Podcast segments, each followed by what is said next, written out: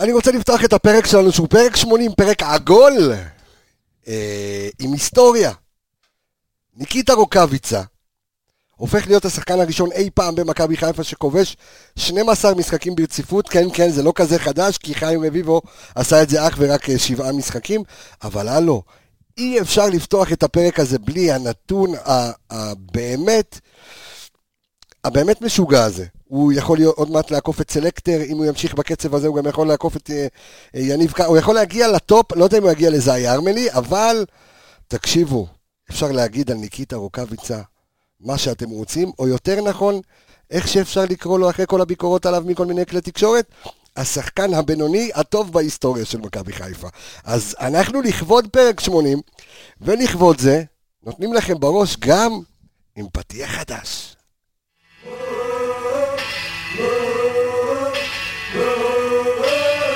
ושרים פנימה! איזה שער! איזה שער של שרי! והכדורגל, והכדורגל! איזה כדורגל!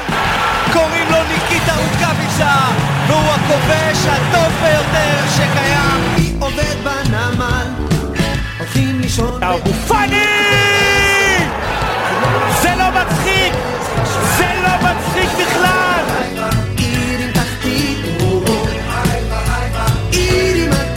זה לא מצחיק בכלל, אבו פאני, זה לא מצחיק בכלל. מה אתם אומרים על הפתיח החדש? הוא צריך עוד קצת שפצורים, אבל בסדר, אבל נתנו ככה לכבוד פרק 80 ולכבוד ניקיטה רוקאביצה. אה, פתיח והכדורגל, איזה כדורגל. טוב, בואו לא נגזים, המחצית הראשונה לא הייתה להיט, אז אנחנו סתם שמחים אחרי ניצחון, אה, וגם בני סכנין ניצחה היום. אז הפרק הזה הולך להיות פרק משולב. כפי שאמרתי גם בפרקים הקודמים, אנחנו uh, בצוואר בקבוק של משחקים, אז הנה היום uh, משחק, ו... ומי ששומע את זה מחר ביום ראשון, אז התוכנית הזאת הוקלטה uh, ממש במוצאי שבת. אחרי המשחק של הפועל חיפה נגד סכנין, ואנחנו נתכונן גם למשחק נגד בני סכנין ביום שלישי בדוחה. אני רוצה להגיד שלום וערב טוב לאנליסטים שלי, אלכס מינוש, מעניינים. אני תמיד אומר. מה אתה תמיד אומר? לא יכול לא להיות יותר יכול להיות יותר יותר טוב. לפחות היום. תמיד. פרק אחרי ניצחון זה הכי טוב, אתה אומר. למרות שרייטינג בא יותר אחרי הפסד. תמיד. אבל אה, תמיד טוב שזה אחרי ניצחון. אורמי, גם מעניינים. אהלן, אהלן, מה קורה? באת עם העט, עם הדפים, עם העניינים, אחד. הנתונים, באת חד היום, אה? כן, אין ספק. בא עם הרבה צבע. בא עם הרבה צבע על החולצה. כן, כן. רק טיפת ירוק אין עליו, אבל העט ירוק לפחות. נו, זה כבר טוב. לפחות זה. אה, אלכס, עקב כך שלא היית פה גם בתוכניות, אז אני רוצה להתחיל דווקא כולה איתך. שתיים. אה, כולה- בסדר גמור, אתה יודע, זה מרגיש? הרבה. הרגשנו בחסרונך. התגעגעת? זה מה- ברור. התגעגעת אז באת. אה, תשמע, מכבי חיפה מראה שיש לה מחצית שנייה, מה שחשבנו שאין לה. שלישייה. סכם לי רגע את המשחק הזה, כי מחצית ראשונה העצבים שלי היו כאילו בשיא. כותרת שלי של המשחק, ואנחנו דיברנו על זה לפני השידור, לא דורסת, יעילה. אוקיי, מעניין. זה הכותרת שלי. זה הרגיש לנו, ככה דיברנו גם לפני זה, זה הרגיש לנו כמו ניצחון, נוסח מכבי תל אביב. אוקיי. משחק יעיל, משחק שבו אתה שלטת פחות או יותר ברוב המשחק, הקבוצה פה סיכנה, שם סיכנה, אבל ידעת שבסופו של דבר זה הולך לכיוון שלנו, היו הרבה הזדמנויות אה, ככה לאורך המשחק שלא לא, לא הגיעו עד הסוף. מחצית שנייה שמת את השער הראשון, משם כבר המשחק התחיל להתפתח. אה, שתי מחציות שניות, אנחנו דיברנו על מחצית שנייה בעייתית של מכבי חיפה עונה. נכון מאוד. שתי מחציות שניות, גם נגד ביתר, גם נגד נגד אה, קריית שמונה, שונות לחלוטין. נגד ביתר הורדנו את כל הקצב של המשחק, נתנו למשחק הזה לשלוט, אחרי שהגעת 2-0, פה 0-0 במחצית, ויותר הזכרת שנה שעברה. פתחת חזק מאוד את המחצית השנייה, היית שלושה שערים תוך 10 דקות. ככה קצת אה, ניצנים של מרקו מעונה קודמת. די כבר עם זה, די כבר עם... זה, זה קבוצה של... אה, שנה שעברה אנחנו. הוצאנו פה לא, נתונים נכון, נכון. על אה, בליצים של מכבי חיפה. מסכים איתך, מסכים איתך לגמרי. זה דיברתי. אני חושב שזה עניין של חיבור, זה מתחיל ככה להתחבר, על אף מחצית ראשונה קצת, אה, תכף אני אתן את ה-say. שלי על העניין הזה, אבל אה, אפרופו הג'עג'וע, אה, עמיגה, מה אתה, איך אתה רואה את המשחק הזה, את הסיכום שלך בקצרה? אז ככה, דיברנו על זה גם ב- לפני המשחק, בתוכנית לפני המשחק, שהולך להיות משחק קשה. נכון מאוד. אה, קבוצה של התקפות מעבר, קריית שמונה, חלק קדמי מאוד איכותי. הזהרנו על כל פרמטר וראינו את ובחצי זה. הראשון זה נראה כאילו שזה, כאילו לא הקשיבו לנו כל כך, אבל uh, בכל זאת ניצחון מאוד קשה, אמרנו שהניצחון אם יהיה, יהיה בשיניים, ה-3-0 בוא נגיד זה לא היה בגדול- תוצאה- בג- בגדול זה משקר, ה-3-0. משקר, אבל איך אמרנו, קבוצה יעילה, קבוצה שניצחון של מכבי תל אביב בשנה שעברה היה נראה בדיוק ככה. 3-0 משקר, לפעמים מגעיל כזה, אתה נותן את הגולים. לפעמים מגיע, אתה נותן את הגול, הקבוצה השנייה קצת אה, מנסה לצאת. עוד לא, עוד לא סגורה על עצמה, אתה כבר נותן את השני, הם קצת עוד פעם יורד להם האוויר, אתה נותן את השלישי ונגמר 3-0. אבל ניצחון מאוד חשוב, בטח אחרי הניצחון בבית"ר ירושלים, מומנטום טוב, באים עם הפנים ליום שלישי, טוב, לפי דעתי טוב שיש משחק ישר אחרי, להמשיך מומנטום, ככה לא להוריד קצב, לתת עוד אה, פול גז, ויאללה, אולי דרך הדרך. אנחנו ניגע בזה, בזה בסוף, אלכס, אבל טוב שסכנין ניצחו או לא טוב לנו שסכנין ניצחו? טוב מאוד, טוב מאוד. קשה תמיד להגיע נגד קבוצה שמפסידה. היא תמיד נמצאת באקסטרה מוטיבציה להוכיח, תמיד טוב שקבוצה. מנצחת, בדיוק. ו... אבל מעבר לעובדה שסכנין ניצחו, אנחנו משחקים שם בחוץ, וזה מגרש קשה, שתמיד ידע לנו ככה משחקים לא קלים. אה, יהיה, יהיה, יהיה קרב, ומאוד מאוד יהיה מעניין לראות במשחק של שלישי, אנחנו נדבר על זה בהמשך, מאוד יהיה חשוב לראות איך הניהול סגל של ברק הולך להיות. משחק שני אחרי אה, שלושה ימים בלבד, מאוד מאוד מעניין לראות איך יהיו החילופים, מי ייכנס, מי יהיה, מי יפתח, מי ישתלב בשלב יותר מוקדם, כי העייפות תדבר. יהיה מאוד מעניין לראות. חילופים מאוחרים היו היום, אנחנו גם אה, נדבר, משהו שהוא- נדבר על זה. שמה? משהו שהוא קורה שהוא סיסטמטי, אתה חושב? רואים את זה, מה? וגם במשחק קודם, חילוף ראשון, אם אני לא טועה, דקה 75, משהו כזה. אני חושב, ש... אני חושב שהיום החילופים המאוחרים באו כי, אתה יודע, גם דיברנו על זה בקבוצה שלנו, ואמרנו מה ברק רואה שהוא לא עושה את החילופים האלה. אני חושב שמה שהוא ראה, זה הוא ראה איזון. הוא ראה איזון בין כל חלקי המגרש. כל אחד בתפקיד שלו, בעיקר במרכז הקישור, היה להם ממש, אתה יודע, בלנס טוב. ו... והוא כאילו חיכה לשער הראשון, ואז אתה יודע, הריץ את החילופים. כי, כי אתה יכול לפעמים לצאת גאון ולהכניס את החוליה החסרה ולעלות ליתרון, אבל אתה מצד שני גם יכול לפגוע באיזון. פתאום שחקן, אתה יודע, מפספס סגירה רק כי הוא נכנס בדקה הזאת, ושחקנים כמו אנסה, לוסיו, טורן מענישים אותך מיד. אני חושב שזה מה שהוא ראה, אני חושב שהוא ראה את המשחק מאוזן, והוא כאילו הרגיש שאו-טו-טו הולך להיכנס. כן, המשחק חצי, אמנם לא היה ממש איכותי, אבל הקבוצה כקבוצה עבדה ממש טוב. שאולי בגלל זה, אתה יודע, הוא הוא באמת הרגיש שזה הולך לכיוון כזה, חצי שני היה אפילו יותר איכות לקראת, ה... בשליש האחרון, ובסוף אה, גם אה, נכבש השער ואחרי חילופים. סבבה, אני רוצה, תראה, אני, אנחנו לא תוכנית שבאים לתת ביקורת, אנחנו באים לתת ביקורת טקטית, ביקורת מקצועית. אה, שוב, אנחנו שמחים עד הגג על אה, שלוש נקודות ועל משחק כיפי ומשחק אה, כיפי, תכף אני אדבר על כמה כיפי הוא היה, אבל על משחק שאתה צובר בעוד שלוש נקודות, נכנס למומנטום, כמו שאמרת, אלכס, שש נקודות בשני משחקים, יש לנו עוד שני משחקים שיחסית על הנייר צריך לקחת בהם עוד שש נקודות, שזה אה, סכנין והפועל תל אביב. אה, ב- ביום שני, יש גם קצת break, בדיוק, יש break בין סכנין להפועל שני. תל אביב, שלישי כן ושני, כמעט שבוע, לנשום עמוק, אה, ואני חושב שצריך להסתכל ולעשות איזושהי בקרת איכות על הקבוצה ולהבין, כי אני רוצה להתחיל במשחק האגפים של מכבי חיפה. משחק האגפים של מכבי חיפה, לטעמי, היה היום, אני לא אגיד מתחת לכל ביקורת, אבל אני חושב ש... שאם אתה משחק עם שלישייה, עם, עם סליחה, עם, עם, עם מגנים שהציפייה שלי הם שהם גם יתקפו ולא רק יגנו, מהמם. זו, זו הציפייה שלי. כן. וקשה לי, קודם כל מחצית ראשונה באמת מזעזעת של אה, רז מאיר. מזעזעת של רז מאיר. התקפית. אה, התקף... לא, צריך לעשות את ההפרדה. אה, צריך לעשות את אה, שנייה ההפרדה. רגע, אנחנו נעשה את ההפרדה, אבל אני אומר מחצית ראשונה, גם מחצית שנייה לא ראיתי, עכשיו, יכול להיות שאני מסתכל על זה, ופה אני אתן לכם לגעת בהגנה, ואנחנו נתחיל להתווכח על זה. אבל, אני חושב שהתקפית, לראות אותו קודם כל, מורי, הוא יכול להתחרות במשומר בהורדת איונים, אבל שמאלה כאילו, אה, הרמה לקיביני לוך, עד שהעיונים היו רגועות, עכשיו חזר להם ומסכן, החדש. ויונה כפרה מסכנה, גם קריית שמונה קר מוות וגם מקבל כדור. זה לא נעים לא נעים בכלל. אבל אני חושב, אני חושב שרז מאיר, יש לו, הוא מגיע הרבה פעמים במשחק לשטח. יש לו שטח לרוץ. אוקיי, זה לא שעכשיו מישהו ביקש ממנו לעשות איזשהו דריבל ולעבור שניים, שלושה שחקנים. היו לו כמה מצבים שהיה לו שטח לבד על הקו, לא מגביה תוך כדי תנועה, אוקיי, תעצור, תגביה לאיזשהו מקום.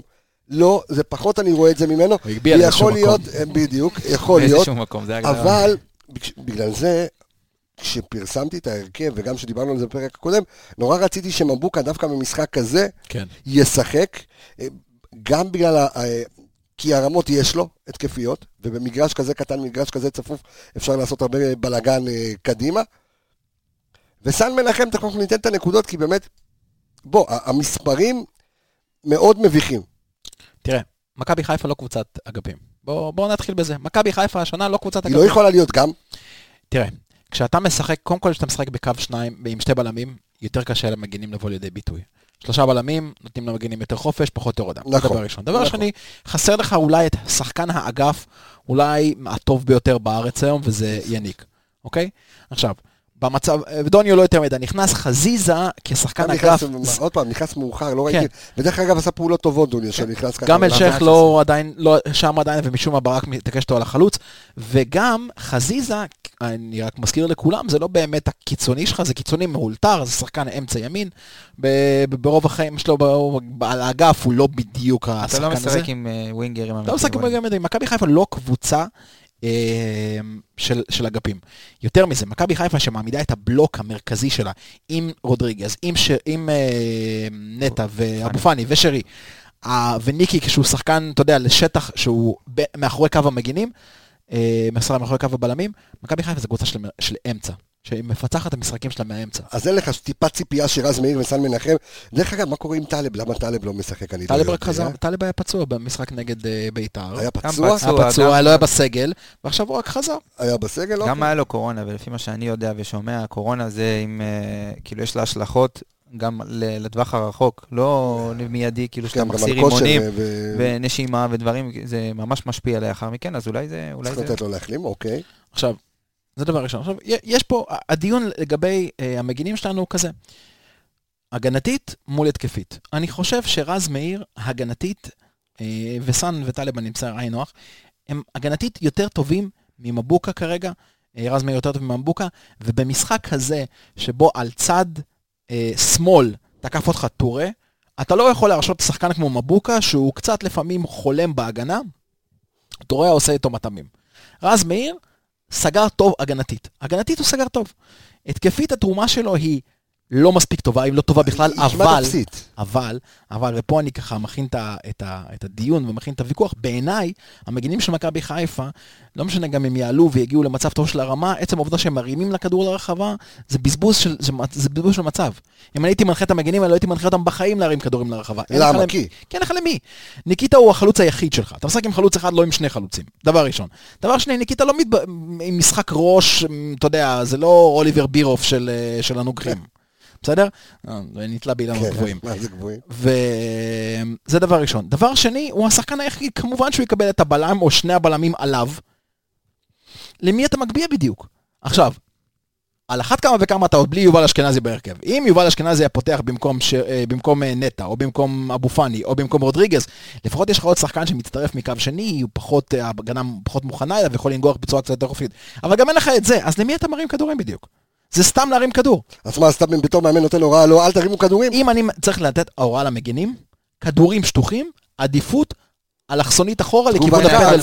זה- תגובתך עמיגה, זאת אומרת, זה נשמע לך הגיוני, שעזוב רגע שאני מסתכל על הפעולות, ותכף אנחנו נוציא גם דוח הנתונים גם של סאן וגם של, אה, של רז מאיר, אבל פעולות התקפיות, וזה אפשר בעין, לא צריך עכשיו לראות את הסטטיסטיקה בשביל להבין, שהתרומה היא נורא נורא אפסית ברמת הקרוסים, ברמת ההגבהות, ברמת, אתה יודע, כ- אה, הכנסת כדורים לרחבה. מה זה פרמטר, אתה צריך אותם רק עם מגנים לבד? א', קודם כל, מגן, תפקידו קודם כל... בסדר, די, אז שמעתי את הקלישה אז הזאת אם- 200 פעם. אבל אה, זה נכון, בסופו של דבר אז זה אני נכון. תקרא לו אז- מתקף, אני רוצה שהוא יעשה גם וגם. אין בעיה, אז, אבל כרגע אין לך, זה מה שיש לך. וכרגע במשחק הזה, שהיה לך, יש לך את טורם לא, מצד אבל אחד, אלכס מצביע פה על בעיה חמורה יותר. על הקרוסים, לא, הוא מצביע פה על בעיה שגם, אוקיי, בוא נגיד עכשיו רז מאיר, ולוורדה, סן מנחם, אה, אה, מרסלו, אוקיי? אין לך, אתה מגביה כדורים למי? לאיזה כתובת? אין בעיה, אני מסכים עם אלכס בקטע הזה לגמרי. אוקיי. אתה לא יכול להגיע לאזור ה-16 שאתה יכול להוציא יופי של קרוס, כאילו, נדמה שלפעמים המגנים של מכבי חיפה מגיעים ומרימים כדי- להגיד הרמתי. כן. אבל בלי טעם, אין לך באמת מישהו שיסיים, איך הוא אמר, כי ניקיטה כאילו- לא נוגח. כי ככה זה כתוב בספר, נכון. מגן מגיע על הקו, מגן מרים. מרים. למה, זה לא חייב להיות ככה, תראה את ג'ורדי אלבה. אין לברצלונה, אז אתה נתלה באילנות גבוהים, אין לברצלונה תשע אמיתי, נוגח, גם כשסוארז היה. לא מכניסים כדור סתם לרחבה. למה, כדי להגיד הרמתי? לא. אז יש לך שחקן כמו אה, שרי על ה-16, ואבו פאני על ה-16, ונטע לביא לב- בין ה-11 ל-16, אתה יודע, זה אזורים מאוד מסוגים שההגנה לפעמים לא יודעת לקבל את הקשר שהוא מצטרף משם, זה אזורים מתים שאתה יכול להכניס לשם איפה שכדור ובנגיעה לסיים. זאת אומרת, אתה מעדיף לעבוד על, על הזון 14, זאת אומרת, קודם כל נספר למאזינים שלנו שהזון 14 זה האזור, ש, אה, אה, אזור 14 קוראים לזה, שזה פנדל- האזור... פנדל אחורה לקצה הרחבה. ב- ב- אפילו קצת- אפילו קצת קצת יותר יותר אחורה. כן, אבל- מה- מה-16 טיפה לאחורה, זה נקרא, כשמחלקים את המגרש לחלקים, זה נקרא זון 14. החלק המסוכן. בדיוק, אזור 14, חלק מאוד מסוכן, זאת אומרת, אתה אומר, כדורים צריכים, לה- אם שרי מגיע, צריך לקחת רז מאיר לתת לו פנימה, זאת אומרת, זה האזורים שצריך לשחק איתם, הגבהה לא תיתן שום דבר. נכון, נכון, אל תשכח גם שההגנה, בטבעה, הגנה מתכווצת. משחקת עם, מתכווצת ומשחקת עם הגב אחורה. בדיוק. בלמים הולכים אחורה, הם מצפים שהכדור יגיע מה, מהזווית הזאת. זאת אומרת, נפער לך איזשהו פער. הפער הזה, מי שצריך להיכנס אליו זה בדרך כלל הקשר האחורי. ולא תמיד קשרים אחוריים יורדים מספיק למטה בשביל לסגור לך את המסיעות האלכסוניות האלה. ואתה יכול לשים שם שני שחקנים שיכולים לעשות המון צרות. קח את ההזדמנות של אבו פאני היום, מה... אה, שהוא עקף את השחקן על הקו אה, במחצית השנייה, ועש- והוציא אלכסונית לשרי. הוא הוציא אלכסונית לשרי, שרי הצליח לשחרר בעיטה, ואז גם חזיזה הגיע קו שני, וגם הוא הצליח לשחרר בעיטה. תחשוב כמה צרות הדבר הזה יכול לעשות. אבל להרים כדורים לרחבה סתם למה? אין, אין, בזה שום, אין בזה שום תועלת. עכשיו, אתה- אני יודע, ש, אני יודע שזה נשמע, אתה יודע, אנשים מקשיבים לנו ואומרים, בואנה, נראה לכם שמאמן מגיע למגינים ואומרים, שאומרים, אתם, מדקה הראשונה עד דקה 90, כדורים לרחבה, אל תרימו. זה נשמע הזוי, זה נשמע מנותק, אבל צריך להסתכל על, על התמונה כמו שהיא. אין לך כרגע משחק ראש, אתה יודע, היה לך פלט פעם. אוקיי, אוקיי, משחק אם ראש. יש לך פלט, תגביה מהיציע. בדיוק. גם, נכון. בדיוק. by the way, החלוץ, מי החלוץ הגבוה של אה, קרמר? קרמר? שהקטע הוא שאתה יודע, הוא לא היה טוב והכל, אבל מצד שני הוא גם לא קיבל אף כדור. נכון. אף כדור גובה הוא לא קיבל. בקיצור, אתה אומר, אנחנו לא בתקופה שיש יעקובו שבנאדו ייתן לו כדור מקיבינימה, תיקח את הכדור נכון. ויעשה גול, לא יקרה. יש עדיף לך- לשחק על האזור המסוכן, שנמצא קצת מאחורי רחבת ה- ה-16. הכלים ההתקפיים שלך היום זה ניקיטה מאחורי קו הבלמים, שיודע לעשות תנועות חותכות בצורה נהדרת, עובד על המהירות שלו, צריך את הכדורים פנימה לשטח. כל המסה מהאמצע, שרי, אבו פאני, נטע, רודריגז עם הבעיטה של שרי, עם הבעיטה של אבו פאני, וחזיזה בדרך כלל, גם, עוד פעם, אתה מדבר על מה קורה בשני הצדדים, דיברנו על זה. בצד שמאל, חזיזה, כמה פעמים סאן היום עשה חיתוכים לחזיזה לקבל כדור? והוא לא קיבל אף כדור, למה? כי חזיזה לא משחק ככה. חזיזה מקבל כדור על, הק... על הקו, עושה דריבל, עושה לאמצע. דריבל בעיקר לאמצע, חותך לאמצע. ומה שרי עושה מהצד השני? אותו דבר. לא, הוא עוזב בכלל, הוא בכלל עוזב את רז מאיר. הוא נכנס רק לאמצע, הוא בלי הכדור. הוא נכנס לאמצע בשביל לעשות את הבלוק האמצעי הזה. רז מאיר מגיע לבד מול מגן, ולרוב גם מול אה, מגן פלוס בלם שמאל. מה רז מאיר אמור לעשות? לעבור את שניהם? נוסח אני לא יודע לא מה. הוא. זה לא הוא. זה לא הוא. אז למה? אז למה? אני חושב שלא רק אפילו, אנחנו מדברים על להוציא כדור אחורה, צריך להיות הרבה יותר גיוון בקרוסים ובהכנסות כדור, אני חושב שזה מצופה ממגן. כן, אבל עוד פעם, זה לא משהו שיש לנו, אבל אם זה משהו שאפשר לעבוד עליו באימונים. אפילו לתת לכיוון החמש, שרוקאביצה יבוא ויקדים את הבלם, יש לו צעד ראשון מאוד מהר, הוא יכול לעשות את זה, זה משהו שעם תרגול נכון באימונים, אפשר לעשות את זה, וזה יכול לתת לך עוד, עוד אה, איום לשער. אבל אני לא רואה שזה קורה. מאוד שבלוני ומאוד אה, מקובע כך- המגנים שלנו. קח מצב, קח מצב נתון, מגן מגיע מצד ימין או מצד שמאל, ורוקאביץ עושה תנועה לקצר. לא בשביל לקבל הכדור, רק בשביל לפתוח רגליים. כל שחקן שמגיע מקו שני לכיוון הפנדל, או אפילו מאחוריו, מסתנן מאחוריו. בדיוק. יכול- נכון. יכול להיות לך, יש כל כך הרבה וריאציות, ואתה יודע, מה שמצחיק זה שמכבי חיפה קבוצה עם כל כך הרבה וריאציות מעניינות במצבים נייחים. יש לה ממש הבניית משחק, הם יודעים לבצע את החסימות אחד לשני בצורה נכונה. אבל כשזה מגיע ממשחק משחק האגפים, אתה לא רואה את זה. אתה פשוט רואה את, ה, את, ה, את המטוטלת הזאת, ימינה שמאלה, ימינה שמאלה, כדור מלמעלה, כדור מלמעלה. וזה ולמה? משהו שאפשר לעבוד עליו. וכן להוסיף אותו למשחק. טוב, אני רוצה, תראה, אני, אני בכוונה רוצה לעשות את ההבדל בין המחציות, כי קודם כל בסדר, אמ, אנחנו מסתכלים על אמ, מכבי חיפה שכן מתעוררת במחצית השנייה, אוקיי, שוב, משחק שני ללא ספיגת שער, זה טוב, זה מאוורר, תכף נדבר על מה חלקו של ג'וש בזה, כי היום הרגשנו אותו יותר ממה שהרגשנו את, אה, אותו נגד אה, בית"ר ירושלים, אה, זה קצת מוריד את הווליום של בית"ר ירושלים, אה, בסדר, בוא, היה לו איזה... ב- באאוט שם, אני לא הבנתי. כן, הוא כן, מה לא הוא נגע באף? אחד והוא כאילו... לא? אבל הוא היה מספיק ערני. כן. השם- ישמור, זה יכול להיכנס, כאילו, אבל. גם אם זה נכנס, זה לא נחשב. נכון, באאוט. כדור באאוט. אה, הלחיץ אוקיי, אותי, נכון, מה- אתה נכון. נוגע? תעזוב את הכדור, הכל בסדר. נכון, נכון. וגם אמר לו, אני לא טועה מישהו אמר לו שם, אל תיגע, כאילו, עזוב את הכדור. אה, נכון, לא חשבתי על זה. נכון, יפה. אבל עוד פעם, אני מסתכל על, על ההבדל בין המחציות, אז נכון, אבו פאני, וגם קיבל היום את הקרדיט מאיתנו, וקיבל אותו, אבו פאני זה לא מצחיק בפתיח שלנו, אבל באמת זה לא מצחיק, כי מחצית ראשונה גם לא היה משהו, ואני חייב לומר, אה, תכף, וח- וחברים, מאזינים יקרים, אל תדאגו, תכף כל הסופרלטיבים יגיעו לכולם, כי היה באמת משחק כיף וטוב, ושלוש נקודות, אנחנו רוצים לגעת טקטית בנקודות שהן קצת מטרידות, כי לתת לך את הנתון ש... שאור הוציא לנו פה לפני התוכנית, אבו פאני, גם היום, וגם נגד בית"ר ירושלים, עם אפס חילוצי כדור. במה הוא לוקה, עמיגה? לא חושב שהוא לוקה, כי אני חושב שזה משהו שכן היה בתחילת העונה. ו- זה בגלל שהוא עבר קדימה יותר בתפקיד אני שלו? חושב שכן. אני חושב שהוא משחק הרבה יותר קדימה, יותר קרוב לרחבה. וכשהוא שיחק יותר אחורה, אז מן הסתם שהאינטנסיביות בקישור היא אה, דורשת הרבה יותר אה, אגרסיביות וחילוצי כדור. והוא עושה, את- עושה את התפקיד שנטע עושה אה, היום בערך. אבל הוא היום, אה, ברק דורש ממנו יותר אז, אז אתה יודע, התקפה. כש, כשנתנו פה בעונה שעברה ביקורות גם על יובל אשכנזי, שהוא, שהוא ככה לוקה הגנתית, אז, אז, אז זה התפקוד, התפקוד הוא נכנס- גורם, נכנס לאותו משבצת. אז הוא נכנס למשבצת שאנחנו לא אמורים לצפות ממנו לחילוצי כדור, או שאפס זה עדיין מעט. אפס זה מעט. אה, בכל זאת, Anyway. לקבוצה, לקבוצה שלוחצת ב- בשליש המרכזי, אז אתה כן מצפה ליותר, אבל לפי דעתי זה נתון שהוא קצת משקר, כי אבו פאני הוא שחקן שעובד. הוא לא שחקן נכון. שאתה תראה אותו נותן לשחקן לעבור אותו, הוא שחקן שעובד. הוא, אם הוא לא מחלץ, אז הוא עושה לחץ ומישהו אחר יחטוף. אתה מבין? זה לא משהו שהוא, אתה אומר, בואנה, אבו פאני אפס חילוצי כדור, יאללה, הוא לא במשחק טוב, הוא לא... הוא עושה, הוא עובד. כמה חילוצים היה לנטע היום? אנחנו, אז, אני- אז, אז, אנחנו, אז אנחנו אני אגיד- נדבר. אני אגיד לך למה אני שואל. כן. כי אתה מד- אתה מדבר כרגע על שלישייה אחורית, או- לא, אז- שלישייה- אז- שני חילוצי כדור. אז. בוא, אז בוא תסתכל, בוא תסתכל. אה, משחק, אה, אנחנו מדברים היום על המשחק הקודם, אוקיי? זה עוד נתון שאור הביא לנו. כן. הוא הולך להיות ראש בראש תחרות, הוא דור וייס והתיקיות, אוקיי? לא, אנחנו ניתן לך שם. אילנות גבוהים. אילנות גבוהים. דור וייס, אתה אילן גבוה. אה, לא אבל- גבוה. אבל- שים לב, כן, בגודל. במשחק הקודם נגד בית"ר ירושלים, שים לב, נטע, לביא, אבו פאני ורודריגז עם 18 כן, אבל אתה חילוצי מכניס פה את כדור. אבו פאני, ואבו פאני לא חילץ כדור במשחק הקודם. לא, אבל בסדר, אין בעיה, אז אני נותן כן, פה את שלושתם. כן. השלישייה, אוקיי, שלישיית הקישור, נגד בית"ר ירושלים, נטע, נטע רודריגז 18, שנייה, והיום נטע רודריגז. עם 8. נכון, יפה. אז אני אומר שוב, אני חוזר על זה, נכנסת לי באמצע, משחק הקודם נגד בית"ר ירושלים, שלישיית הקישור עם 18 חילוצים, היום עם 8 חילוצים, בסדר? הייתה מחצית שנייה לתקן אותה, אוקיי? כי פתאום היה פנדל ושער של שרי שפגע בחזה של, איך קוראים לו? נחמיאס. של נחמיאס, והכל השתחרר, ופתאום גם אלילת המזל נכנסה פנימה, והכל זה, ו... ו- vibe טוב, וקצב טוב, וטמפו גבוה, ואתה מסיים עם 3-0 משחק שוואלה, במחצית אמרתי, אם ניתן פה 1-0 נגיד תודה רבה. אני בכלל במחצית חשבתי שהמשחק הזה הולך לכיוון לא טוב. תראה, בוא, בוא, בוא נדבר שנייה רגע על ההבדל.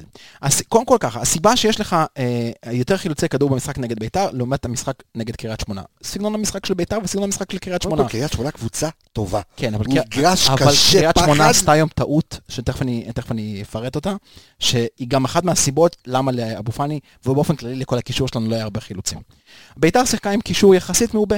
גם דגני אחרי דקה 20 כבר הצטרף לקישור. נכון מאוד. עכשיו, דגני, עלי מוחמד, אה, קריאף, יש לך יותר שחקנים אחוריים שאפשר ללחוץ ולחלץ להם כדורים. מה קריית שמונה עשו? קריית שמונה היום שיחקו כמעט חמש קדימה. כמעט חמש קדימה.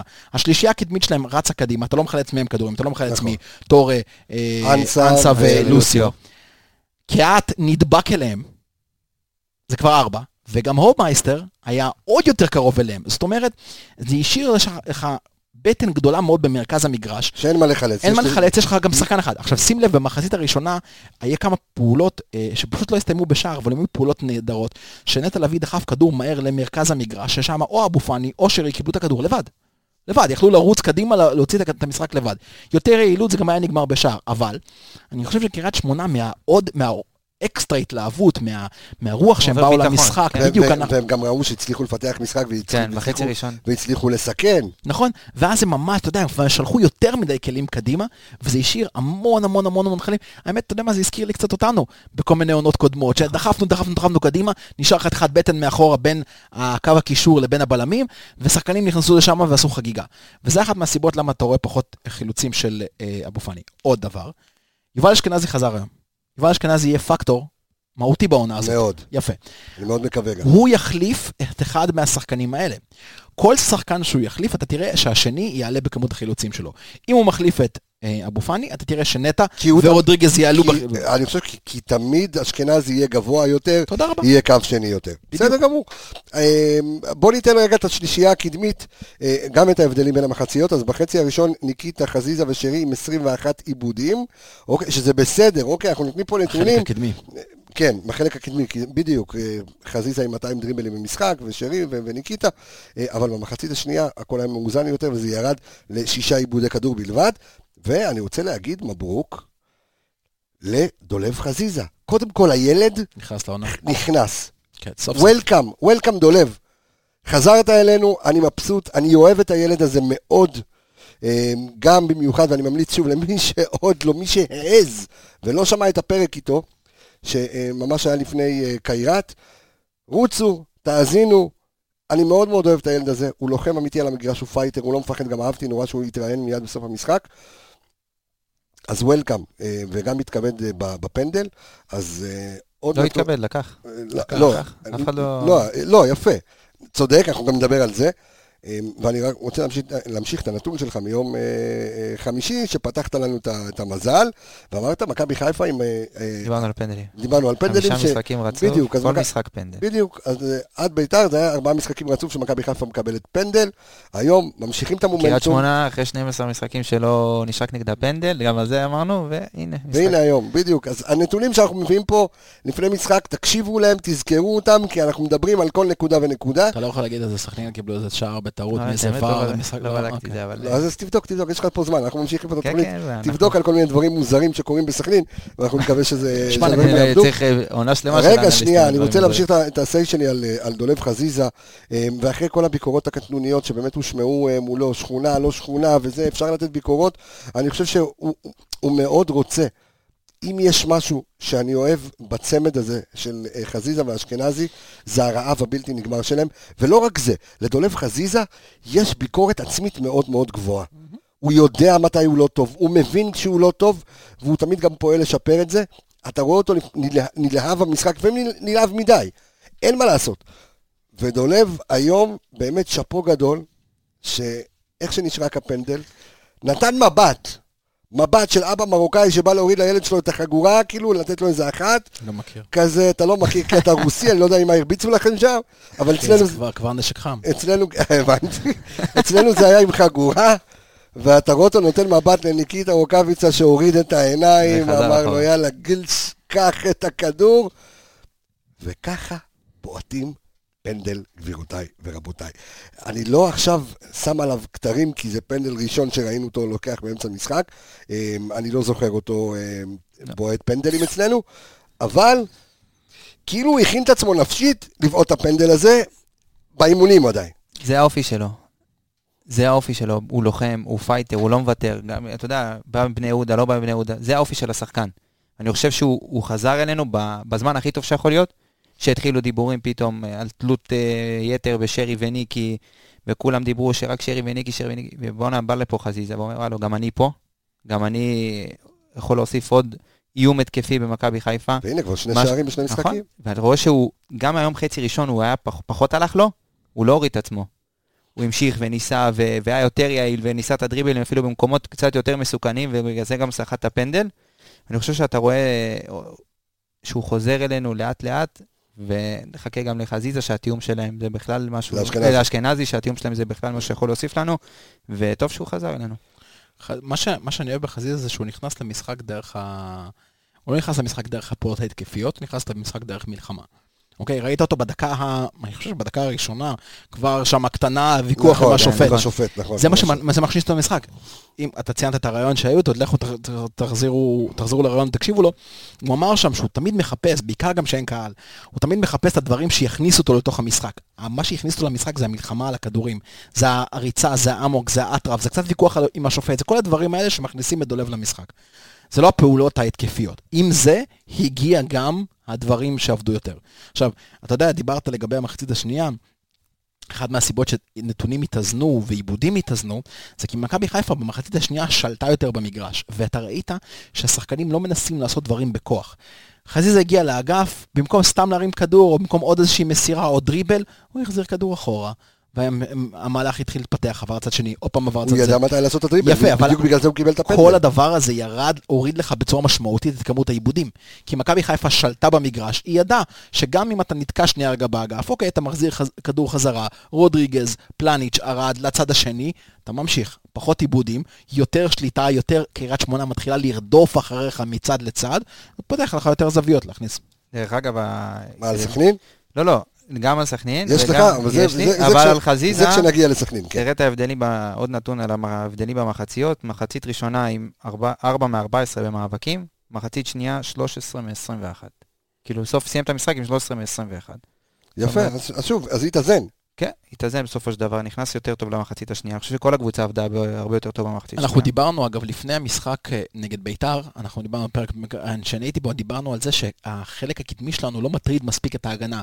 עשינו את ההשוואה בין ניקיטה לבין אה, קיזוטו, עם כמות הטרדות של ה... נכון. זה.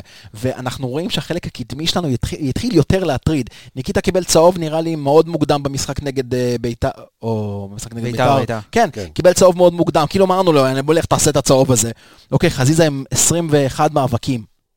הקיצוני קו שלך עושה 21 מאבקים, מטריד את ההגנה. כל, מהדבר, כל הלחץ הזה שדיברנו עליו מתחיל להיכנס לתוך הקבוצה.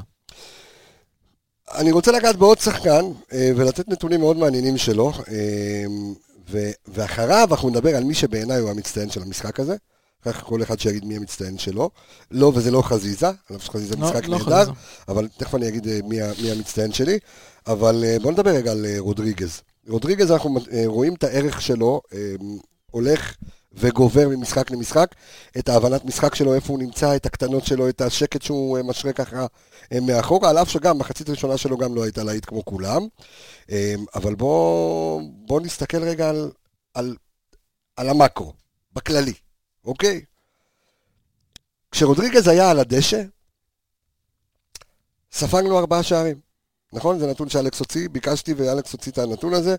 כשהוא לא היה על הדשא, מכבי חיפה ספגה שישה שערים, אוקיי? תכף אני אפתח את זה ותגידו לי מה זה אומר. עכשיו, עוד נתון מעניין, כשהוא יצא נגד מכבי תל אביב, עדיין לא היינו ב... זה עוד לא היה שוויון, נכון? היה שתיים אחת. היה שתיים אחת. הוא יצא, ספגנו גול. כפר סבא הוא יצא במחצית, נכון? אם אני לא טועה, יצא במחצית, קיבלנו שלישייה, וגם נגד הפועל חיפה, כשהוא יצא, עדיין לא היינו בפיגור.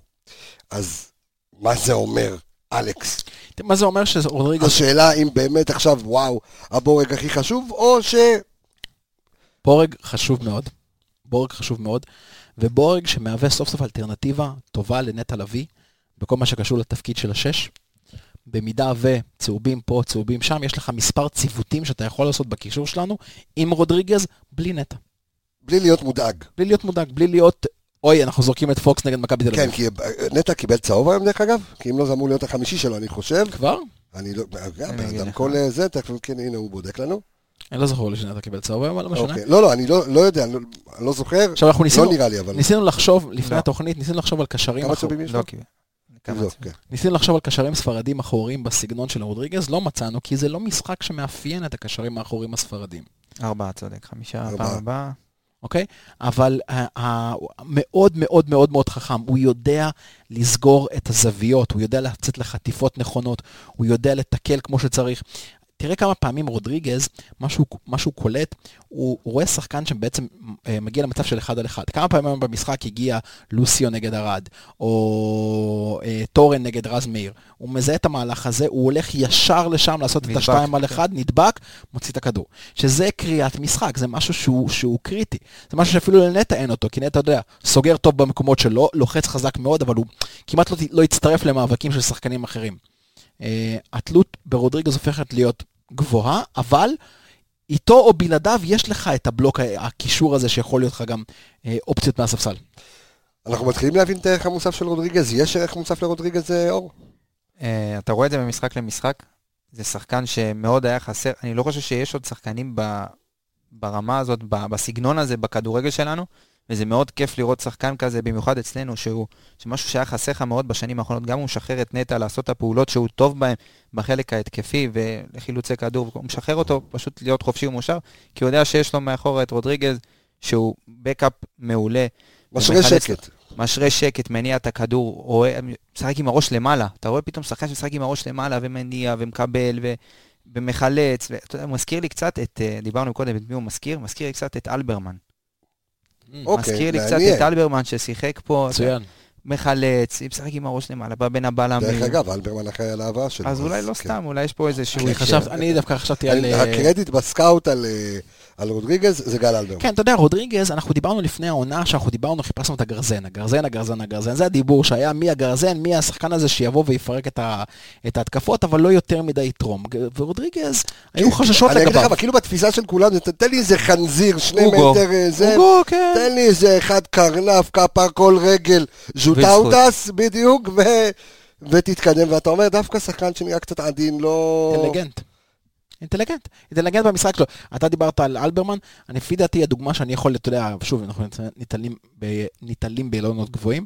אה, אהלן, יום של קק"ל, כל נו, מה, נזכרתי באילנות? לך תש- לך תשתול אוקיי. איזה עץ, יש גשם יפה בחוץ. העשרה לט"ו בשבט, נו. אה, אהלן, אהלן של אברטון, כן. דוגמה קלאסית לשחקן כזה, שחקן שיודע ממש להדביק את כל הקישור, מהבלמים להגנה, יודע תמיד לבוא ולקחת את הכדורים, ואני חושב שברק בכר, אחד מהדברים הטובים ביותר שהוא עשה עם רודריגז, זה הוא הפסיק לעשות את הניסיונות האלה על הרודריגז כבלם ימין, בש- בשלישיית בלמים, והעביר אותו לקישור. יכול להיות שבמשחקים מסוימים הוא כן יעשה את זה כמו שהוא עשה את זה מול מכבי תל אביב. יכול להיות, אבל דיברו הרבה על ברק בכר, אחת הביקורות על ברק בכר, ואני מסכים איתה חלקית. בחלקית, אוקיי. שברק בכר לפעמים מאוהב יותר מדי בכל מיני ניסיונות אה, מעניינים, פתרונות יוצאים מן הכלל. כן, אבל מה זה ביקורת? אתה- אני- אתה- אני- אתה מבין ש... בגלל זה אני אמרתי שאני מסכים עם זה חלקית. לא, לא, בסדר גמור. אני אומר שוב, כל ביקורת גם על ברק, הכל טוב. אני, אני רק חושב שיש עניין של תהליך למידה, גם של ברק, את רוח המועדון, את ההרכב. את השחקנים. כן, בדיוק, תוך כדי תנועה, כשאתה עסוק בתחילת שנה באמת באירופה וכזה, הוא עדיין לומד, שוב. נכון, נכון, ואני חושב, ש, חושב שתהליך הלמידה עלה לנו בשתי הפסדים. אוקיי? אבל בתהליך הלמידה הזה למדנו שרודריגס צריך לשחק בקישור. אתה שם לב שאני לא מתקן אותו בעברית, כי הוא רוסי. מה היה עכשיו? מותר לו, שתי הפסדים, שני הפסדים. לא, ערן לא זה-. ערן מקרה מזעזע, כן? אני רק אומר לך פה, שים עליך עין את ה... ערן אה, מורה לדקדוק. כן, אני. בסדר? לא, בינתיים עד כה, אם ברח לי, זה בגלל הגיל. אני אמרתי בתוכנית הקודמת שאני פעם אחת תתפוס אותו, אני אתפוס אותו על עברית. הוא מחכה. אני אעשה מזה. קטע ערוך לת- ל- ל- ל- לעמוד פייסבוק שלנו ואני אשדר את זה בלופים. אם אתה תופס אותי, אנחנו עושים פה פודקאסט עם אבשלום קור. ונרדמים כולנו באמצע הזה. שלום קור ויוסי כן, סייס. ת- תמשיך. תמשיך על מה? לא יודע, מי דיבר? עצרתי את כל... אה, עצרת אותי עם השטויות של העברית שלך. אמרת אה, על, סליחה, אה, אמרת על ברק בכר? שהוא אחראי על שני הפסדים. לא- לא אמרתי שהוא אחראי על שני הפסדים, אמרתי שהניסיונות, אה, ההתערבות עלו הזאת... לנו ב- בשני הפסדים. כן, ובסופו של דבר, אני חושב שההצבה של רודריגז חזרה לקישור, מייצבת את הכל. עכשיו אתה דיברת על נטע לביא. נטע לביא, אם אנחנו זוכרים בעונות קודמות, תמיד היה מצוין לצד עוד קשר אחורי ששיחק לידו. פירס, אה, וגם לצד, אה, ברח לי שם, לא זוכר מי זה היה, אה, שהוא היה ממש, ממש, אתה יודע, שחק, מאוד טוב לידם. קמרה. גם שיחק עם לא קמרה. אה, לא, אני לא חושב שזה גם כמרה. אה, ידין זה היה נראה סתם. זרקתי. אבל, אבל מצד שני, שחקנים שיותר. לא, אני שחקנים שיותר ברחו קדימה, אני אתחיל את ה... אותו. נו. שחקנים שברחו יותר קדימה, כמו ג'אבר עטה לצורך המקרה שנטע עלה איתו, וזה... ג'אבר עטה, הנה בבקשה. נטע היה, אתה יודע, מאבד עצמו. היה רץ מכל מקום לכל מקום, שורף את עצמו בפחות או יותר דקה 50, ואחרי זה מתחיל לעשות חורים.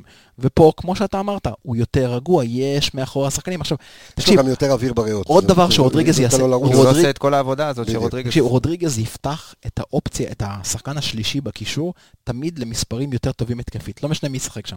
אם זה יהיה אבו פאני, אם זה יהיה נטע, או אם זה יהיה אשכנזי. אשכנזי. בדיוק. השחקנים האלה ייפתחו הרבה יותר התקפית, אתה תראה מהם תרומה יותר התקפית, כל עוד רודריגז משחק בהרכב.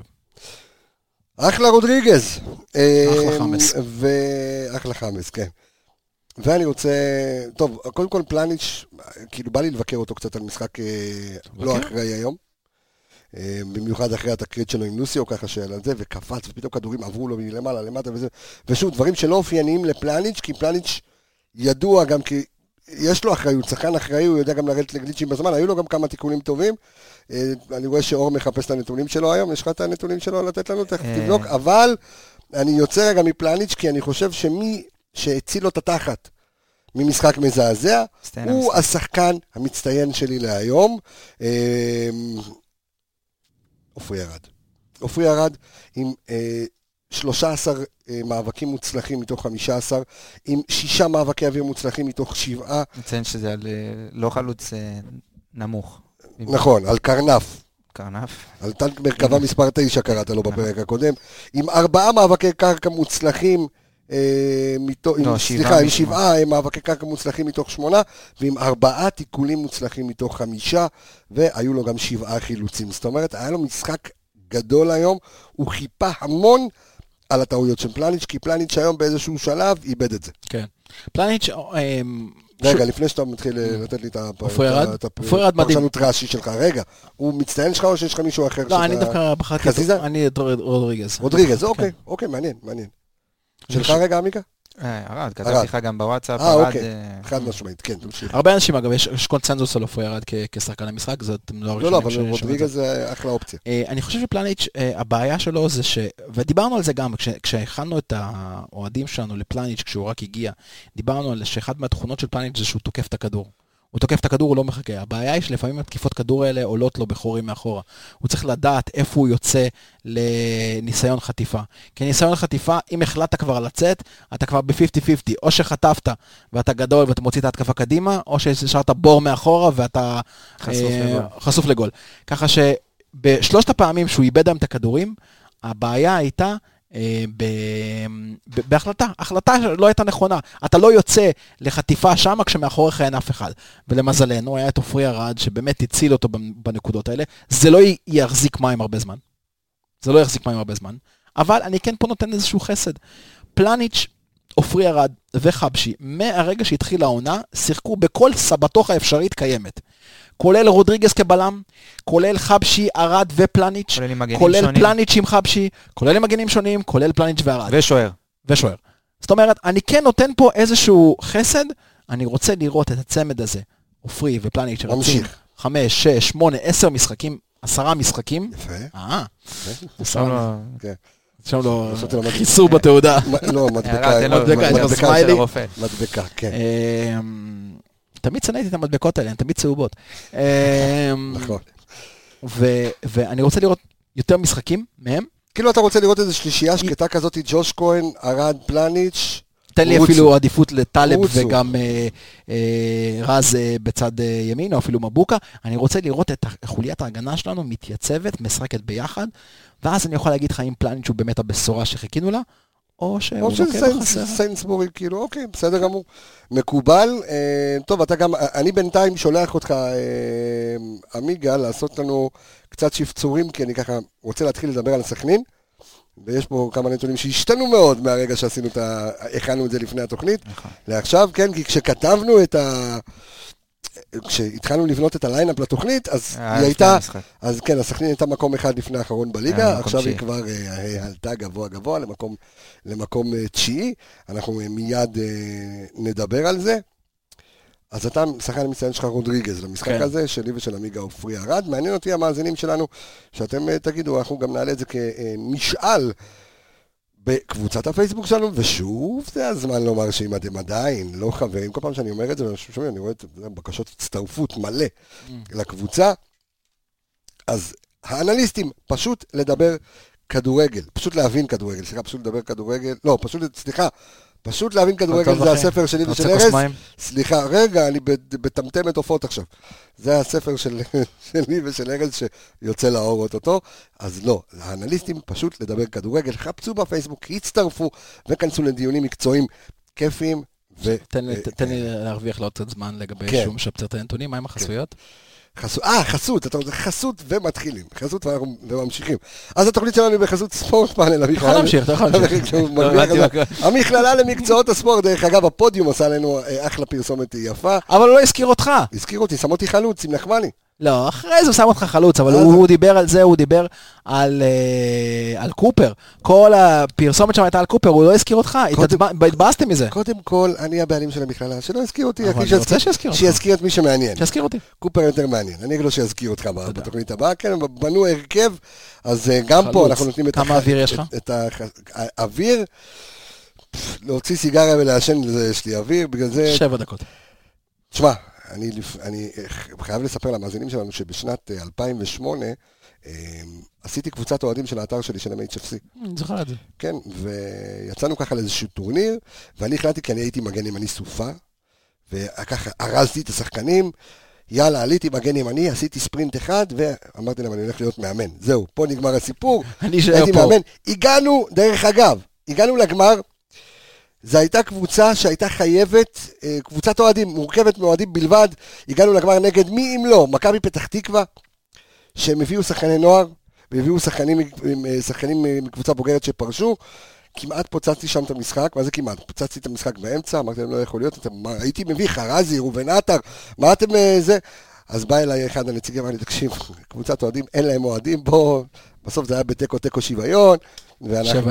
בדיוק, אה, שבע, כן, ואנחנו לקחנו את הטורניר הזה ביחד עם מכבי פתח תקווה, מוזר ככל שלא יהיה, אז שוב אז התוכנית הזו בחסות ספורט פאנל המכללה למקצועות הספורט, קורס תקשורת ספורט שמתחיל בסוף דצמבר, קורס אנליסטים שהתחיל כבר ביום שישי האחרון, אה, ועוד כל מיני קורסים שיבואו עלינו לטובה. טוב, אנחנו, אני רוצה לדבר על סכנין. אנחנו פוגשים את סכנין אחרי ניצחון, כמו שאמרנו, 2-0 עם בישול אחד של קיאל, נכון? מי אה, הבקיע להם מחלילה, הבקיע אוסאמה להם, עם שער ובישול.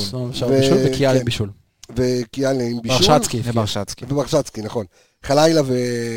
חלילה, נכון, חלילה הבקיע. אוסאמה, אוסאמה חלילה. בסדר, אבל זה חלילה עדיין, כן, לא, אם הוא יש שמה- הרבה חלילות אם. הוא שמה או לא שמה, אז יש אני לא יודע. הרבה חלה. בדיוק. סלאולה הוא שמה. אה, אהבתי. לא שמה, כן, זה של המרוקאים, הוא שמה, הוא לא שמה. בדיחה של אחי של אבנר דן, שנות ה-70. אנשים עוד לא נולדו. כן, מי שמבוגר יצחק מזה, מי שלא יגיד מה fuck, מה הוא רוצה. אז סכנין שנמצאת כרגע במקום התשיעי, אה, ובאמת אחרי תקופה זוועתית, ו- ו- ו- ו- וקבוצה שחטפה כל כך הרבה שערים, איזו סכנין אנחנו הולכים לפגוש אה, ביום שלישי? קודם כל סכנין. שמחברת ניצחון שני ברצף. אחד אחרי אשדוד. נכון, זו סכנין ששני משחקים לא סופגת. מעניין. אה, זו סכנין שקיאל אה, יבוא. אש. כן. יבוא אש. לא הלך לשועה שהוא בא להוכיח פה, נקווה שגם לא לקיאל. אה, אני אני מת- התג- התגעגעתי לראות אותו. אני מת להצלחה. שלו, אבל- אבל אה, אבל לא נגדנו, בבקשה. אוקיי. בבקשה בירם. אמ, אבל בעיקר, בעיקר, בעיקר זאת קבוצה שנשענת בעיקר על המגרש. זה... רגע. יש לא, לא, לא, לא, אני בסדר, אתה תמשיך. לא, לא, אני פשוט מדבר איתו, אני רוצה לראות אם הנתון הזה גם... אה, אה, גם אין לך. כזה אצבע כמו בספר תורה להראות לו? יימח שמך, טרוריסטי, איציק, כמוך, כמה? יפה, כן, הנה, השלים, כן, נו. יפה. בקיצור, אה, זו קבוצה שבעיקר נשענת על המגרש שלה. המגרש שם הוא מגרש מאוד מאוד מאוד קשה לשחק בו, גם קטן, כמו אשדוד, הייתי גם שבר קווים שם כמה שנים טובות, באמת. אה, כמה פעמים נפלת שם מהבורות. אבל איזה אוכל יש להם במחצית, מלא, תקשיב, אין יציאה. איתו, תקשיב, אתה מקבל טבולה, פטרוזיליות, אתה צריך מגרפה, להוציא את הדברים מהשיניים, אחי, בסוף הזה. יכול אה, יש להעיד על זה. חבל על הזמן. אה, חאלד חלילה יכול להעיד על האוכל במחצית. נכון, חד מש- חד משמעית. אה, וגם כנראה גם אה, אדון אסלבנק, שכנראה אכל כמה מחציות שם לא, הוא. אכל מחצית במקום אחר, בואו נראה אם הוא יחזר. צ'יפס טוב אבל- בהולנד. אה, שמע, משחק מאוד מאוד קשה, אבל עוד פעם, זה עוד שלב בסוג של יציאה של מכבי חיפה מהשתי הפסדים המבאסים האלה. שני הפסדים, נו. רציתי לתקן את עצמי והרסת. אה, אוקיי. אה, מכבי חיפה פשוט צריכה להמשיך את, את, את, את, את הרף הזה.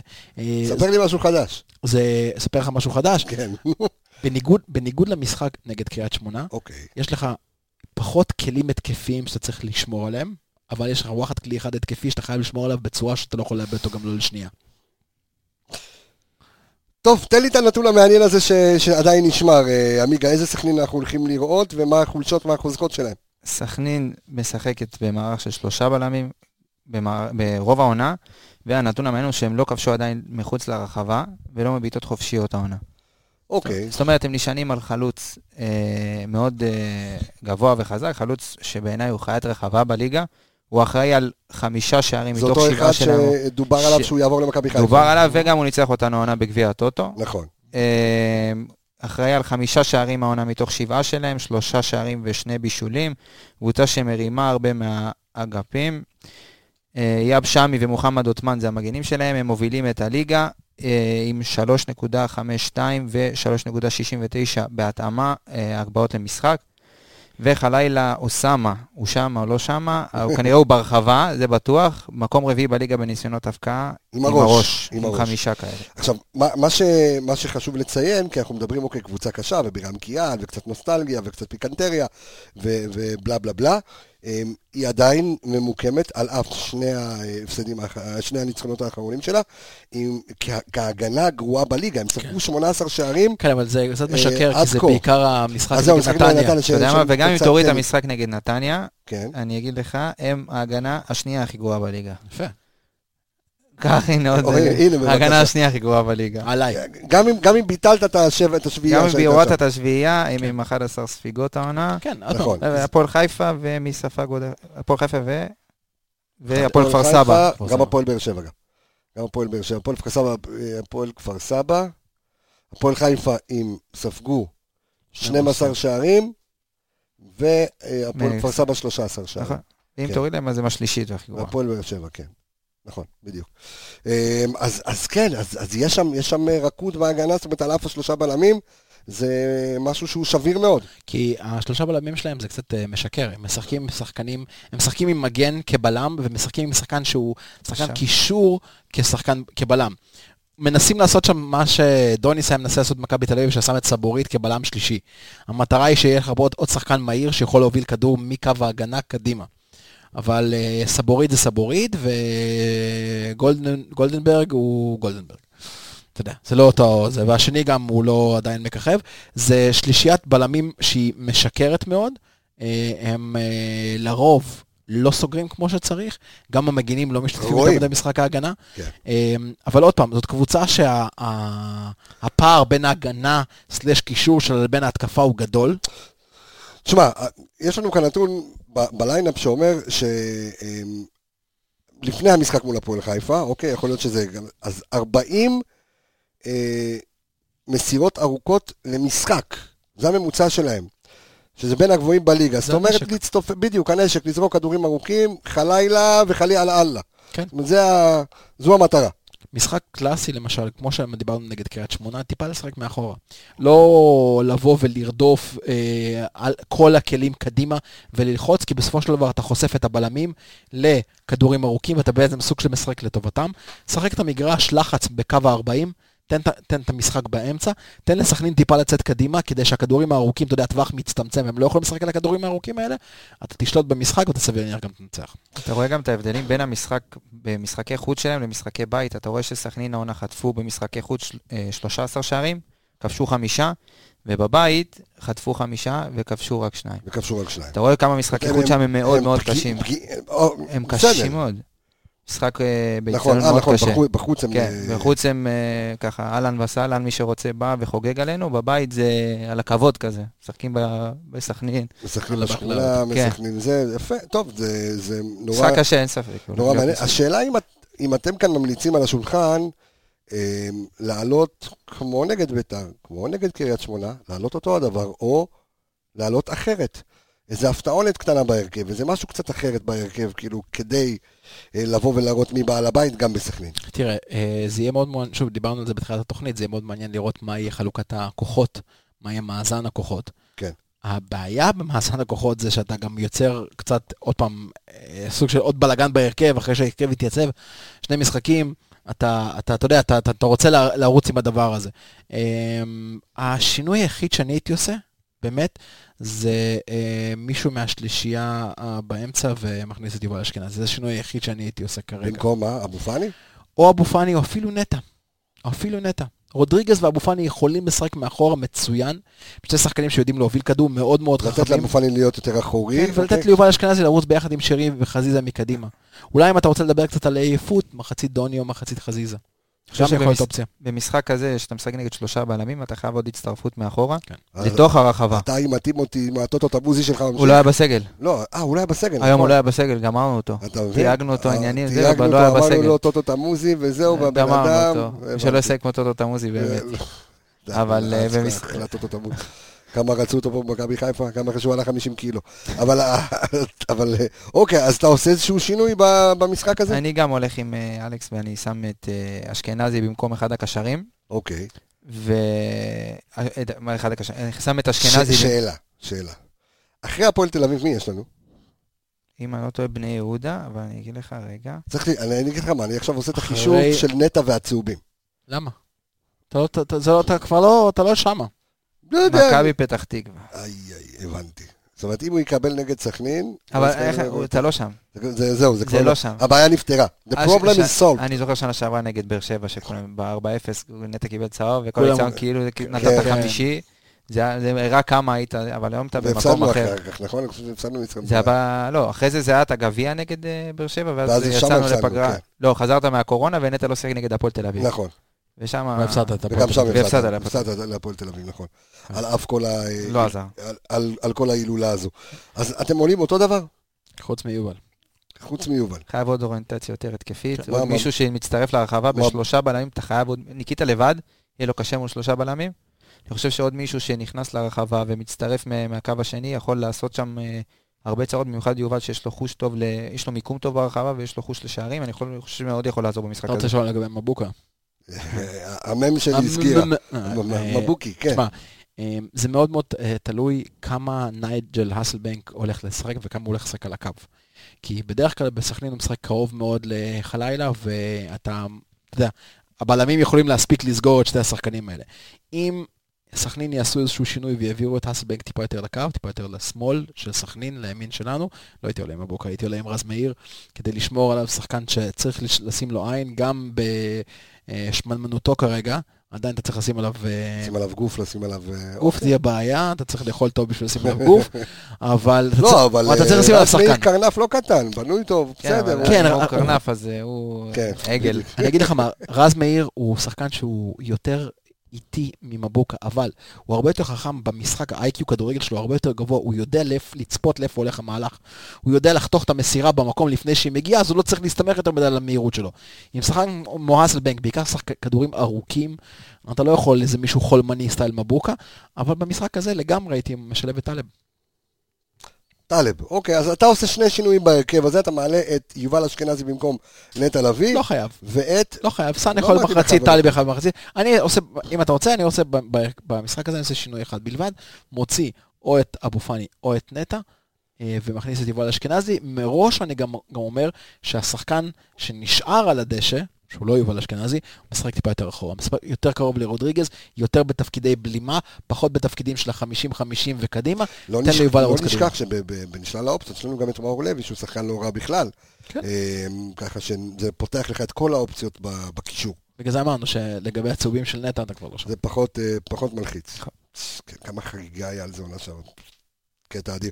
אמ, בואו נראה את הנתונים של אה, ברק בכר אה, מול... אה, אנחנו תמיד נותנים ככה מול הקבוצות, אז ברק בכר לא הפסיד מעולם אם לא מחשיבים. בלי, את אם לא מחשיבים. את גביע הטוטו, לא הפסיד מעולם לבני סכנין. אה, יש לו 12 ניצחונות ושבע תוצאות תיקו יחס. ויחס שערים פסיכודלי 40-13. דרך אגב, גם לניסו אביטן הוא מעולם לא הפסיד, שלושה ניצחונות ותיקו, ועם ה... קודם כל נגיד מזל טוב ענק לברק בכר, אה, הבת שלו אה, חגגה היום בת מצווה. ולאמא של רוקאביצה, על יום הולדת השבוע. אה, יפה. מה עם סבתא של דוניו? יש איזה משהו? סבתא של דוני בגילו. לא מה לערף, אני יודע כל כך נתת לו פה אה, ימי הולדת וזה, בסדר גמור. אתה בסוף מגלה שזאת סבתא, זה אחותו. יכול להיות שעשו לה חלקה בל"ג בעומר, במירון. שמע תוכנית מידרדרת. תקשיב. עושה אז אמר, וואי. הזכרת לי את, אה, את הגג המוצלח על, אה, על פירלו, הבן של אה, קיאל, הבן של קיאל, וסבתא שלו בטיסטוטה, כן? כל אחד... אז מזל טוב למי שזה מגיע, מזל טוב. מזל טוב לכל מי שחוגג משהו כן, היום. האנליסטים חוגגים לכם מפה. בדיוק. בסדר, פרק 80 צריך לחגוג. אני, אני לא רוצה להתחייב, אבל אמרתי, וגם דיברתי על זה עם ברק, שהוא ישתדל מאוד, בעזרת השם, בפרק המאה. להגיע לכאן לאולפן, לעשות. פרק מיוחד עם אה, ברק בכר. ככה פרק אנליטי, כיפי כזה, אתה יודע, טק, טק, טק, עם קצב, אני מקווה גם כן. אמ, אני לא יודע אם אני רוצה שחקן, כי אתה יודע, יהיה, איזשהו, פער, אמרנו של כמה ימים, בין, של שבעה ימים, בין המשחק אה, מול בני סכנין לבין הפועל תל אביב. אז אני כן ארצה אפילו אולי שנארח את אה, אדם דיוויד. האנליסט של מכבי חיפה, שהיה שנה שעברה. בהפועל תל אביב. של הפועל תל אביב, ולפני כן היה גם אנליסט בצ'לסי. אז ככה יהיה מגניב ככה חוויה. לדבר ולשמוע, כן, כמה חוויות אה, כאלו. עוד אה, איזושהי נקודת מפתח, משהו לקראת אה, סכנין? אה, לא, לא, לא, ב- לנצח. ברור, לנצח. אוקיי, בסדר. משהו שעוד את אה, ברק בכר והחבר'ה צריכים לדעת? לא לדעת, אה, לש- לשמר את האנרגיות מהמחצית הראשון, את המחצית השנייה היום, ומהמחצית הראשונה נגד אה, בית"ר ירושלים, אנרגיות ו... וכמו, ש... וכמו שהקלישאה תמיד אומרת, תמיד טוב אה, לתקן או לשפצר אחרי... אחרי ניצחון, אז uh, באמת מברוק לנו היום על שלוש נקודות מאוד מאוד חשובות שמציבות אותנו במקום השני בטבלה, עם משחק חסר, שהוא יתקיים ביום שלישי, נכון? יום שלישי זה המשחק החסר שלנו. כן, כן. אה, שאגב, משחק מאוד קריטי, כי אתה בסופו של דבר עם המשחק הזה לנצח בו, אתה תשמור את הפער, הפער הנקודה הזה, הפער של הנדנדה מול מכבי תל אביב, כדאי לשמור עליו. כן, מכבי תל אביב עם 12 נקודות, אבל יש לה כרגע שני משחקים, חסרים. כן, משחק משחקים. נגד אשדוד ביום שני, כן. מוקש רציני שם. כן, נחזיק ידיים, אש- נחזיק אצבעות אש- לאנדי אשדוד שמעון. קבוצה כן, מצוינת. השנה נבנתה עשתה נהדר. לנו, כן, עשתה לנו בעיות, ומקווה שרן בן שמעון באמת יכין אותם כמו שצריך. ספוילר לסיום, כן, אבל בואנה, אבל גם מכבי פתח תקווה קבוצה, אפילו שניצחה בדקה... גם מכבי, אני אני אומר לך שאני יכול לנבא מפה, איך גנבו לנו את הילד? מי זה ילד? את אורי אזו. אורי אזו, כן? איך גנבו לנו את הילד לעזאזל? צריך לעשות פה ועדת חקירה. נו, אז מישהו אתה מדבר על זה? יודע, כ- אנחנו, אנחנו צריכים לדבר על זה, אנחנו לא, לא יודע, שוב, אני לא יודע, לי קשה לדבר על דברים כשאין לי את המידע אני עד חושב הסוף, אני אוהב שבגילאים האלה זה הרבה יותר קשה לשמור שחקן אצלך בכוח. אני חושב שבגילאים האלה הם יכולים כן, לעבור... אבל ו- אתה לא מבין. כמה מכבי חיפה, הרי ג'ורדי כבר גנב אותו פעם אחת. כן. אני זוכר שקרלסן דיבר עליו עוד בגיל... בדיוק, קרלסן צייץ על אורי אזו, למי שככה פתאום התפרצנו לו לשיחה, למי שלא ידע ושמע השבוע, אורי אזו, אה, ילד בן 15 שנמצא כמה שנים בנוער ובילדים של מכבי חיפה, אה, שהסרטון שלו כבש את העולם, במיוחד ב... 433. ב-433 באינסטגרם, שער שקיבל מיליוני צפיות, שחקן באמת באמת מוכשר. קרלסן בזמנו, שהיה במכבי חיפה צייץ עליו שהוא הולך, תזכרו את השם, אורי אזו, ואז ג'ורדי דפק שם גניבה של ה life, לקח אותו, ינקלה שחר הגיע אחרי איזה שנה אני חושב, פחות, עד לבית של ההורים שלו, והחזיר אותו למכבי חיפה, הילד מבית שמש, היה קצת קשה, עשו לו סידורים מיוחדים באקדמיה, והשבוע אבי לוזון מציג את הילד לראווה שבחר במכבי פתח תקווה, וזה שחקן שאני אומר לכם, באמת, אני אומר לכם, השקיעו בו המון, המון, מכבי חיפה, וזה שחקן שיהיה. שווה בעתיד בין 5 ל-7 מיליון יורו. צריך להבין מה קרה שם. ממה שאני שמעתי. ממה שאני שמעתי זה שפשוט הוא לא קיבל את ה... תראה, שחקנים בגיל שלו אה, תמיד ישאפו לשחק עם, עם שכבת גיל יותר גבוהה מהם. הם תמיד ישאפו לשחק. הוא כבר יכל היה יש גם את לשחק העניין של בנוער. קרבה לבית, ויש כל מיני דברים, אתה יודע, הוא אתה גם רואה זוכר. את שחקן כמו מנור סולומון, הוא רואה את הצעירים האלה שמשחקים במכבי פתח תקווה. הוא אומר, כן. וואלה, יש מצב שעוד שנתיים, שנה. שנתיים, שלוש, אני אהיה טוב. אני יכול לשחק גם בבוגרים של מכבי פתח תקווה. או אם אני יש עוד טוב- טוב עוד שלוש, ארבע, חמש, שש, שבע שנים, גם לא אשחק בבוגרים של מכבי ואני אומר חיפה. שאפו גדול, ואני גם לוקח על זה קרדיט אה, חלקית, על, על, על עזרה בבנייה של אה, מחלקת ה scout והאנליזה הטובה ביותר בישראל היום, שיושבת במכבי פתח תקווה, שהם שם מתמקדים בעיקר על הילדים ועל הנוער. אה, מכבי פתח תקווה מוציאה אקזיטים אחד-אחד, יש לך כן. עכשיו את ליאל עבדה ויש לך את טייב עבדה, אריבו. ט- טייב אריבו, לא. ואני מאמין, ארד בר והמגן. ארד בר. מקסים וטייב אריבו, גם אני, אני דואג לילד הזה אישית, אנחנו בקשר טוב. טייב אריבו שחקן מצוין, ואני חשבתי עליו, דרך אגב, כשחיפשנו חלוץ לניקי, אחלה חלוץ מגן שבעולם. ימני טוב במכבי פתח תקווה, ינון אליהו. ינון אליהו שחקן. פנטסטי, הם, הם, קבוצ... עכשיו קיבלת לעזור. הם קבוצת מוציאים פי- אקזיטים. הם קבוצת פיתוח קצת יותר משודרגת מאשדוד. אבל חבל שבאמת, כי, מכבי חיפה, יש לה את כל הכלים? גם לעשות את זה אצלה. כן, מכבי אבל חיפה יש לה. אקדמיה, כן, אבל למכבי חיפה חסר- דבר אחד בשביל להיות מה שאתה אומר. מה? תואר. למכבי חיפה בשנים לא, האחרונות לא, חסר... כן, לא, כן, מה, כן. מה קשור? מה קשור? מה הקשר? כל המו... כל... מה הקשר לתואר? כל- למה למכבי פתח תקווה יש תואר? לא, לא, שנייה. מכבי פתח תקווה לא, לא מצפה לתואר, גם, גם מאשדוד. האקדמיה באשדוד וגם פתח תקווה בסופו של דבר, יודעים לעשות, שם. לא, לא, מכבי חיפה צריכה לחזור להיות מכבי חיפה הקבוצה הדומיננטית קודם ביותר כל, מכבי בישראל. חיפה בנוער היא קבוצה אלופה, היא קבוצה שמתמודדת על האליפות כל הזמן, וזה לא העניין בכלל. אני חושב שזו חממה מצוינת, ואולי איכשהו צריך ככה אה, אה, לשפר או, או, או להבין, או איכשהו לגעת, או לא יודע, אולי ברמה מנטלית, אני לא יודע, כדי כן למשוך ילדים למקום הזה, כי שיש חבל. משהו במה שאלכס אומר, כי אליפות, אתה רואה שהשחקנים הטובים ביותר שיצאו מהמחלקה שלנו, צמחו ויצאו פה מאליפויות. אם זה רפאלו, ואם זה קיאל, ואם זה... עדן בן בסט ורן לוי, לא משנה. זה שחקנים שיצאו אחרי אליפויות, זה שחקנים שטעמו פה משהו. אה, תומר חמד, נכון. חשבתי אתה מדבר על הנוער. לא, אבל זה שחקנים. שצמחו פה ועשו אליפויות בבוגרים, ואחרי זה הם יצאו, ואני חושב שזה משהו שחסר מאוד בבוגרים בשנים האחרונות, כדי לפתח עוד יותר את השחקנים אצלנו.